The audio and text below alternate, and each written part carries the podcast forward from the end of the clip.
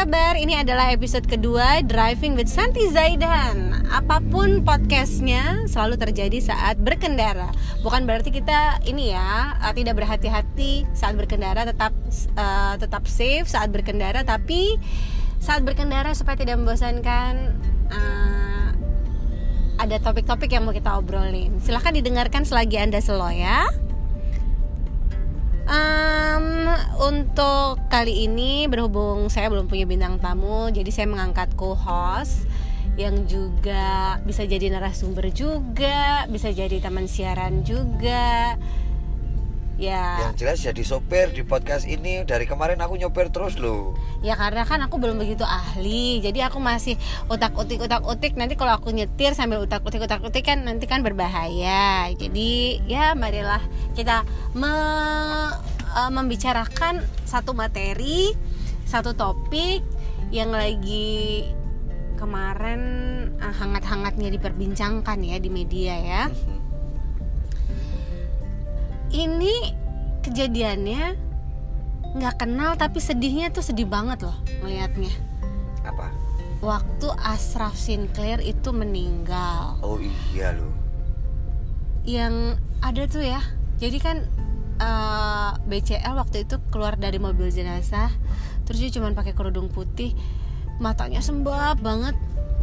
Terus dia sampai lupa nggak pakai sepat apa alas kaki itu loh. Terus beritanya uh, keluar dari mobil jenazah uh, eh, BCL sampai lupa tidak beralas kaki gitu. Aku itu kalau yang di kasus ini tuh yang kemarin aku googling itu malah justru ini loh bro tentang masalah tentang sakitnya. Iya, iya ya. takut banget. Aku kan juga rajin olahraga toh. Iya.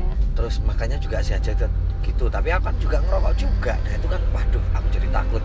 Terus googling googling googling banyak hal tentang itu. Terus memang kemarin itu terus banyak yang posting mengenai masalah kesehatan juga ya. Jadi orang iya. jadi lebih aware. Eh. ono sih sing ono sing sing uh, karakternya orang bersosial media tuh kan dua. Reaktif reaktif ya reaktif tuh pasti. Ya, ya, reaktifnya itu terus nanti uh, negatif atau orangnya tuh positif gitu. Kalau yang negatif itu tuh pasti komentarnya gini mendadak semuanya jadi dokter gitu. Oh, oh, oh ya nggak apa-apa ya, tuh. Ya. Kalau aku loh, aku tuh orangnya cenderung lebih positif sih menurutku. Ya, jadi kalau aku, kalau aku tuh ya nggak apa-apa loh. Mereka itu kan mau berbagi asalkan aku ketika. Gampang positif ya. Iyalah kamu iya, aku gampang. Aduh. Tapi ini yang jadi yang masih sampai aku tadi pagi buka Twitter uh -uh. tentang ini loh uh, yang kemudian jadi bahan perbincangan itu adalah tentang etika jurnalistik ketika peliputan yang triggernya peliputan beritanya si BCL, BCL sama Asraf kemarin. Terus kan ramai sekali kan. Harusnya kalau ada gini wartawan itu harus... yang rame di kamu kan kamu kan lebih aktif di Twitter. Twitter. Dia kan anak Twitter. Aku anak Instagram. Jadi kadang-kadang kita itu saling melengkapi berita. Kayak misalnya beritanya Sule, itu di Instagram tuh kenceng banget waktu Sule sama Lina itu. Iya. Kalau Paksi itu santai aja. Tapi kadang-kadang Paksi juga lebih tahu lebih cepat berita-berita kayak misalnya apa Karena perang gitu-gitu. Ya. Beda ya. ya ininya ya. Kayaknya yang dibahas kalau di Instagram kalau nggak salah kemarin kan terus banyak yang julid uh, eh, BCL nggak menutup aurat nggak pakai hijab mengantarkan. Nah, itu kan nyebai ya di mana itu? Nah, aku ada postingan-postingan kayak gitu sih di Twitter? Enggak di Instagram. Kalau di Twitter kan yang heboh itu kan gini terus kalau di Twitter kan banyak banyak wartawan senior banyak banyak apa ya apa uh, jurnalis jurnalis senior penulis penulis senior toh di Twitter tuh kan pada ngepost ini loh kalau harusnya uh, etika jurnalistik memposting atau memberitakan tentang tentang duka cita, duka cita itu mm -hmm. tidak harus dijual kesedihannya rilis fotonya juga tidak harus yang sedih-sedih mm. wartawannya juga salah kalau tanya kan sekarang gini ya orang kena bencana pasti sedih kan mm. terus ditanya bagaimana perasaan anda menghadapi ini semua. Ya goblok ya mesti sedih ya bu ya. Hmm. ya itu juga sering terjadi kalau misalnya ada korban-korban bencana ya gitu. Iya betul. Uh, memang harus hati-hati sih kalau kalau aku kan pengalaman siarannya kan di Jeronimo pengalaman siaran di Jeronimo ter- eh, kebetulan kan pegang program talk show. Itu juga jadi Kita, pelajaran sih. dong, oh iya kamu oh ya kamu kan kamu kan awalnya kan nyanyi toh di situ di tapi Kredo kan 4 terus kamu diangkat menjadi co-host. Ya kami berdua tuh dulu berapa tahun ya bu ya? Oh, lama lah. Ada pegang acara 8 talk tahun show. ya. Ah, menarik lagi tuh kalau interview pas talk show itu menurutku menarik tapi itu jadi Ya, pembelajaran yang yang apa ya penting untuk untuk karir karir uh, broadcast Oke. tuh penting gitu. eh tapi eh tapi eh tapi tak kasih tahu Saya saya ke etika mau urung rampung Oh, ya. iya, iya. Ya, uh, etika dulu. Etika ketika menghadapi bencana apa ketika menginterview korban bencana atau um, menginterview momen duka cita gitu. Mm-mm. Eh, aku sih nggak tahu pasti ya kode etik jurnalistik tuh poinnya apa saja. Tapi satu harus menjaga privasi kan? Oh, harus iya. menjaga privasi nah ketika ternyata mungkin bunga citra lestari itu mungkin kita kan nggak tahu nggak kenal aja nggak ya? Ketika BCL itu tidak menghendaki fotonya diambil itu salah berarti. Iya betul betul. Terus kemudian kita publish dan apalagi itu dikomersialkan kan?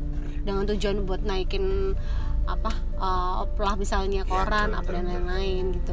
Nah itu sebenarnya yang sering kita lupakan adalah privasi orang yang menjadi sumber berita gitu. Tapi be- eh, bener juga sih. Bertanya atau meliput atau mau Susah itu. susah. Susah susah. Nah. Apa meneh nek sing di interview? Apalagi kalau yang di interview tuh orangnya pinter. Wah aku pernah punya aku pernah punya aku pengalaman cerita ya aku habis ini yang cerita. menginterview Ahmad Dhani.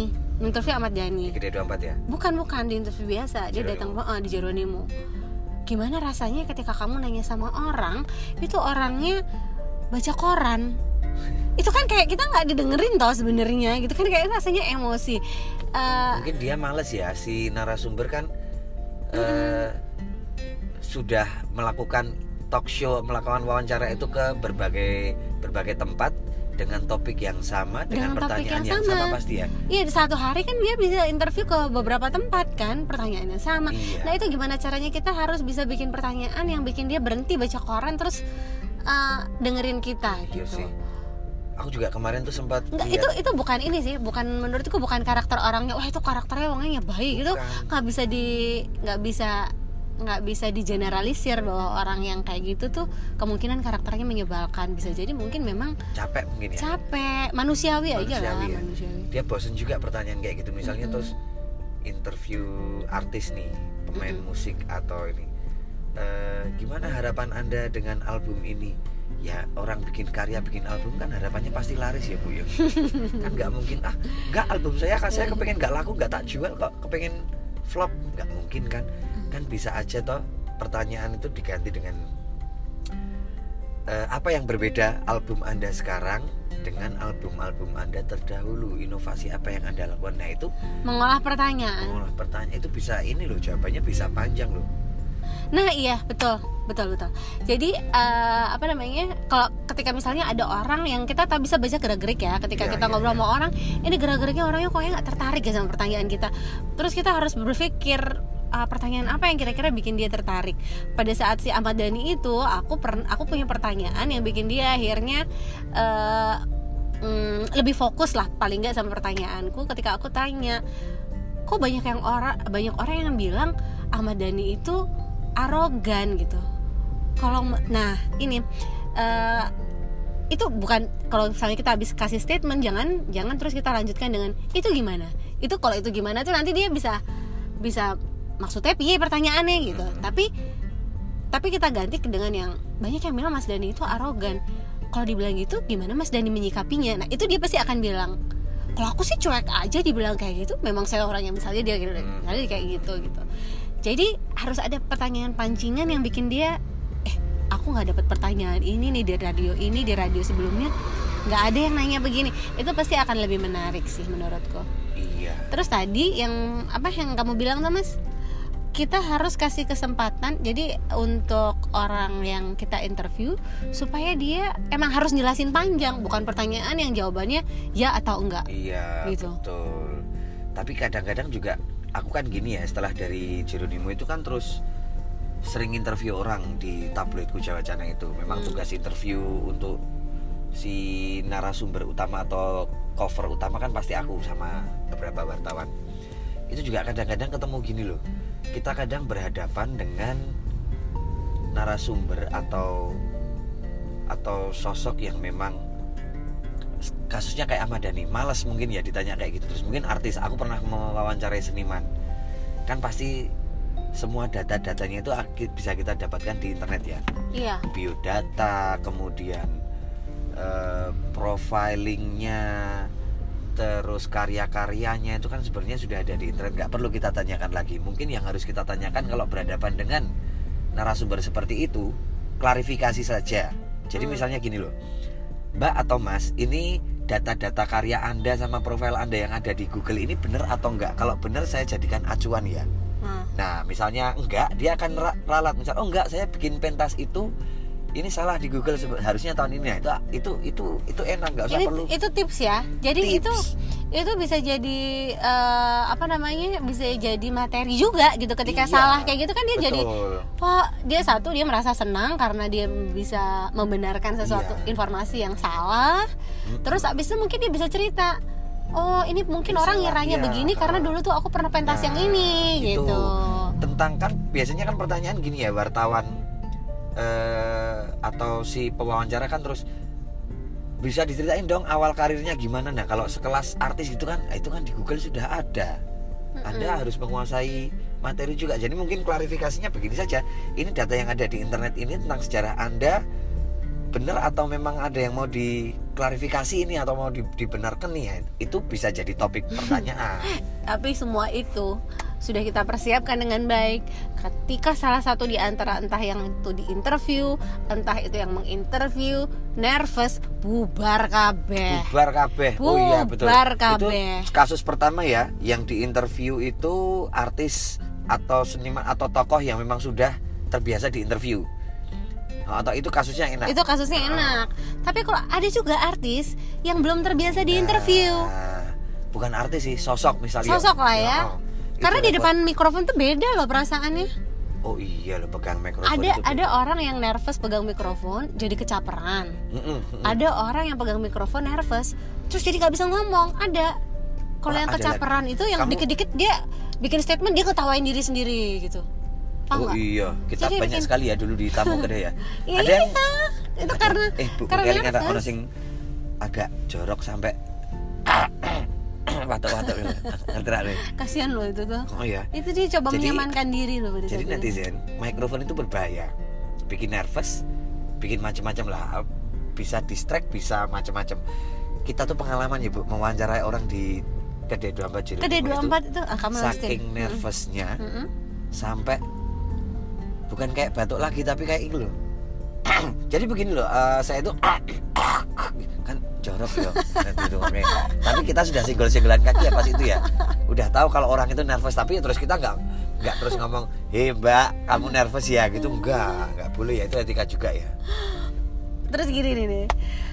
Eh, kadang-kadang yang bagus adalah ketika kita mau menginterview orang kita sudah membekali diri dengan pengetahuan dia itu siapa sih? Itu paling bagus. Oh iya, itu pasti. paling bagus. Tapi kadang-kadang kalau di eh, apa saat siaran radio dulu karena talkshow-nya itu kan satu satu episode eh, tiga tamu.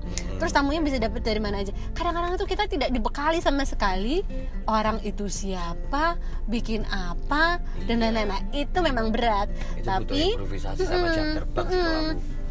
Tapi menurutku ketika kita buka awalan pertanyaan pertama bisa dimulai dengan misalnya kita tahu paling nggak kan kita tahu ya dari mana ya. Misalnya Mas Paksi dari eh, Yayasan Jawacana gitu misalnya menarik banget nih namanya. Langsung kita gitu kita kita apa ya kita ambil perhatiannya dengan satu pujian menurutku tuh bagus sih. Menarik banget nih namanya Jawacana terus eh, boleh misalnya kita bilang gini nih mungkin kalau saya sih tadi udah sepintas sudah ngobrol-ngobrol ya mas ya gitu. Dan penting juga sih untuk ngobrol-ngobrol sebelum interview gitu ya. Jadi paling nggak kita sudah ice breaking gitu Iya, loh. betul, udah. betul, betul. tapi kita bisa bisa mulai lagi dengan pertanyaan tapi mungkin nih teman-teman yang dengerin belum tahu jawabannya apa? Gitu. Jadi kita mengatasnamakan orang-orang yang belum tahu. Walaupun mungkin sebenarnya kita juga belum tahu banyak. Itu tugasnya si interviewer ya. Mm-mm. terus kadang-kadang juga Mm-mm. gitu kamu cerita apa aku dulu? Aku kamu dulu kamu dulu soalnya. kamu dulu kamu dulu. Aku baru sering banget interview orang soal interview bukan untuk kerja susah ya. loh. Susah loh interview itu susah. Ya setelah ini setelah punya tabloid itu kemarin kasus terakhir kemarin. Tadi kan cerita pertama itu tentang si orang yang sudah si sosok yang wis biasa. Sudah terbiasa. Terbiasa menghadapi media terbiasa preskon bahkan. Mm-mm. ada dua. Berikutnya contoh berikutnya yang ternyata tidak siap dan dia malah pengen malah jawabannya luput kabeh itu juga kadang-kadang bikin kita gemes juga jadi harus Iya. pintar-pintarnya kita untuk kembali misalnya ditanyain A Uh-uh. harapan kita kan mendapat jawaban A juga Iya, Sa- karena sebetulnya kita juga udah tahu jawabannya tuh yang kita harapkan tuh apa. tapi tak pikir pada pas gue tak cerita nih kali Bu, kasus itu dia nervous karena aku yang wawancara langsung deh Pede. orang-orang pede tapi kita mungkin terus dia respect juga tau aku lebih tua dan lain sebagainya Hmm, tak tanyain gini jawabannya kok malah beda terus aku Hmm. yang repotnya tuh harus pintar-pintar balikin ini toh bal- balik ke suasana ke arah pertanyaanku iya sebelumnya bener bener bener. Karena terus jawabanmu nggak ini kan, Nggak dapat, nggak dapat Oh, jawabannya nggak kan- dapat. kan harus ditulis segera Harus itu contoh kasus kedua contoh kasus ketiga memang wawancara si narasumber yang memang benar-benar tidak tidak menguasai atau, atau atau atau tidak bisa memberikan jawaban yang panjang. Misalnya contoh kasus gini nih yang kadang-kadang Ah dulu tuh almarhum Krisya tuh katanya modelnya begitu tuh, gimana? Dingin, cool, nggak bisa ngasih jawaban panjang, terus nanti ya itu baca koran, terus banyak artis sebenarnya yang baca koran, baca majalah, karena di di Jeronimo itu kan banyak majalah, banyak banyak koran, nah terus dia bawa itu ke ke dalam ruang siaran, terus disambi baca itu kan ngeselin ya sebenarnya. kalau sekarang mungkin mainan handphone ya. Oh iya ya. itu Heeh, juga benar. etika yang diwawancara ya diwawancara kok mainan handphone. Sebetulnya nggak boleh. Tapi kita tidak bisa menghindari ketika itu memang terjadi. Iya, ya nggak bisa digeneralisir juga bahwa itu terus adalah karakter yang buruk. Tuh menurutku ada Yang- banyak lah ya, Ya, mungkin yang karena- mengakibatkan karena mungkin kelasnya kita jadi mereka berani tetap iya benar benar benar handphone Bener. atau baca buku. Coba kalau di mata najwa. Mate kan gue handphone iso di nggak di mungkin. sama nana Najwa. nana. Anak kelasnya kan mungkin oh sing wawancara main paksi karo Santi santai aja mainan handphone nggak apa-apa. Mm-mm. coba gue diwawancara karo mata Najwa nek ngantek wanita dolanan handphone iso di usir gue kamu ingat gak sih mas? Dulu tuh di Jeronimo tuh pernah ada pas kita ke D24 ada motivator yang dulu di Antv apa di mana tuh? Yang Nur Cahyo itu ya ya ya, ya Wah, bisa kita wih terus yang kita siaran berberapa berbanyak orang terus pas ending endingnya kita mau di apa tuh kayak kayak zaman renungan itu apa sih deh jenenge yang tutup mata gitu Oh, iya. bayangkan Oh. orang tua orang kayak "Ya, aku melek kok ya melek. Kita aja malah lu ngotot kita nggak sopan sih. Ah, ya masih muda. Gitu. Ada contoh kasus ketiga diwawancara tapi orang eso maksudnya terus kita eh, misalnya gini aku pernah wawancara eh, untuk rubrik kuliner di tablet Jawa Cana itu wawancara bakul gudeg. Nah gue angel banget. Misalnya bakul gudeg atau bakul klepon atau tukang tukang apa dulu? Jualan serabi kocor Es atau es apa ya? Nah, itu angel banget. Jadi es rujak gitu ya harapannya itu ya ya terus yang ditanya ya memang kalau memang sebatas cuman 5W1H ya nggak apa-apa Itu nggak apa-apa itu kasus yang berbeda Oh, kasus Itu yang berbeda. Kita cuman butuh profiling kok. Jualan mulai tahun berapa? Om omsetnya kira-kira sehari berapa gelas kalau atau berapa mangkok? Terus nggak nggak mungkin kita terus tanya juga, Pak harapannya Anda dengan jualan serabi kocor ini apa? Ya harapannya kan sugih saya mesti kabeh wong laris toh ya nggak mungkin terus saya ingin apa-apa membawa kalau- masakan tradisional ke ranah yang lebih visional nggak mungkin kita akan mendapat jawaban gitu nggak mungkin Mm-mm. pemain bola juga susah loh diwawancara itu Iya ya. Iya. Aku belum pernah sih pengalamannya. Kalau pemain sepak bola, aku pernah mewawancara atlet yang mau si games Hmm. dari Jogja dulu Hmm. Eh, Susah. susah karena ya memang mungkin kecapean ya latihan terus tapi terus eh, sebenarnya eh, bagaimana sih persiapan anda menghadapi si game ini ya senang ya wis nek siap ya senang nih ya wis oh iya iya ya tapi kalau sama Soleh Solihun bisa dilanjutin. Yang bikin seneng apa? Kalau Soleh Solihun bisa tanya gitu. nah kalau kalau Eh Soleh Solihun itu bagus ya oh kalau iya kata dulu ya. betul, betul. itu salah satu idola kami ya Kami. beberapa beberapa hari belakangan tipsnya mungkin ya bisa berbagi tips ya bu eh tapi sebenarnya gini kalau Soleh Solihun itu kan dia menginterview eh, apa musisi ya pengetahuan dia juga sangat luas kan dia kan jurnalis musik Ya, toh saya coba dibalik Jadi- soalnya Solion kan mewawancarai si tukang serabi kocor mah ya dong karuan Jangan dua jam Jadi maksudku ketika kita menginterview orang dengan kita punya background yang sama, pengetahuan yang sama, itu pasti akan jauh lebih menarik. atau kita menguasai materinya ya? Menguasai materinya belajar pasti. dulu materinya Nah, itu. itu tipsnya ya salah satunya ya? Iya, kemarin tuh pas aku mau jadi moderatorin itu waktu ada uh, talk show kebangsaan terus Hmm. Jadi yang aku interview dua orang akan maju pilkada, yang satu Hmm. jadi calon bupati Sleman, yang satu calon bupati Gunung Kidul. Mm-mm. Ya aku ya ngocok, maksudnya ki eh, dua tokoh itu tuh karakternya tuh apa gitu yang bisa jadi materi. Oh ternyata yang mau maju pilkada Sleman ini seneng sama sosmed gitu misalnya. Ya, ya, Yo enak tak kon ngomong masalah bagaimana penyikapannya terhadap teknologi ngono ki dek yo ngantek nyuk ngetok ke pro powerpoint. Ya, ngono betul, gitu. sementara kalau yang satunya oh dia seneng cerita soal Soekarno. Ngono ditakoni yo dek yo mantep banget. Betul, mengenai betul. ideologi ini Soekarno ngono dek mantep banget ngono kuwi. Oh jadi kita menguasai ini juga ya? Lah apa apa Lawa- yang jadi materi atau Heeh. atau yang jadi yang sedang disuka atau apa ya ya hal-hal yang berada di sekitaran dia ya entah pemikiran dia entah entah ideologinya dia itu lebih menarik ya. Kalau misalnya ada sesuatu yang ditanyakan yang jarang orang lain tanyakan pasti pasti seneng banget iya betul. Aku kan dulu pernah aku cerita ya. Apa? Boleh boleh. Eh, wawancara aktivis nih. Mm-mm. se- tokoh juga. Eh, temanya di Jawa Channel itu baru tema tentang Hari Kartini. Hmm. kan males ya pasti kalau ditanya. "Eh, apa cita-cita Ibu Kartini yang bisa anda serap atau bisa anda yang menjadi inspirasi ya, itu kan gitu males ya. Itu tokoh perempuan gitu Hmm. pertanyaannya kan langsung ngomongin Kartini aku ngerti dia tuh aktivis sing sangat-sangat baru baru seneng pemikirannya di sosmed itu tentang tentang kesetaraan gender Wah. tentang perempuan berdaya Hmm.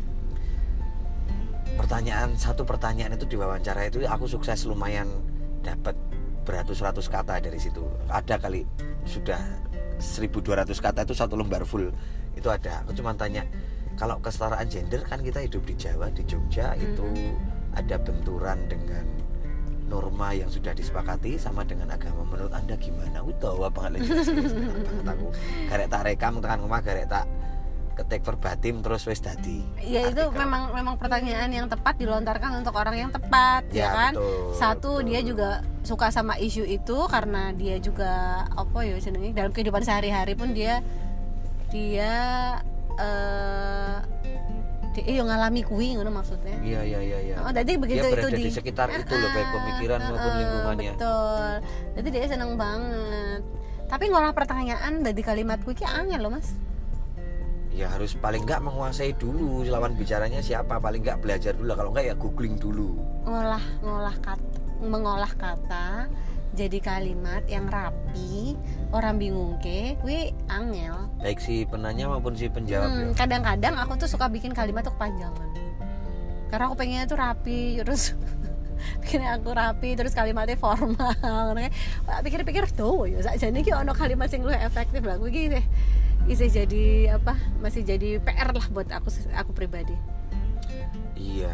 Kami berdua juga kami berdua juga nggak bisa ngasih tips karena kita juga background jurnalisnya juga baik pengalaman aja ya, Bu, ya, bener. sekolahnya ya. Oh, ba- Ya, oh, pengalaman mungkin mungkin teman-teman ada yang lebih tahu kalau kami ada yang salah ya dimaklumi saja ya. Mm-mm. Kita juga nggak ada yang sekolah jurnalistik ya. nggak ada. Cuman pengalaman aja paling nggak berapa tuh? Tapi pengalaman talkshow di Jeronimo itu punya peranan penting sih buat aku. Jadi kemarin pas pas jadi moderator itu waduh ini itu salah satu yang aku tidak dibekali dengan tidak dibekali dengan materi soal apa yang akan jadi pertanyaanku bapaknya itu siapa gitu kan ya. Dianggapnya aku udah tahu Paling gitu. nggak terlatih improvisasi. Mm-mm. Oh ya sama ini. Ketika yang jawab itu apa eh, yang kita interview itu menjawab itu wajib hukumnya kita untuk mendengarkan betul apa jawaban dia. Karena dari jawaban dia itu mungkin bisa timbul pertanyaan yang lain gitu loh. Iya. Jangan terpaku sama list pertanyaannya kita tuh. Kita udah ngelis kan pertanyaan kan. Satu apa dua apa tiga apa empat apa apa apa. Jangan terlalu terpaku sama itu. Mungkin dari jawaban dia bisa kita olah jadi pertanyaan yang lain masa dia serius banget gak sih? Kadang-kadang itu lebih ya? susah bertanya daripada menjawab ya susah.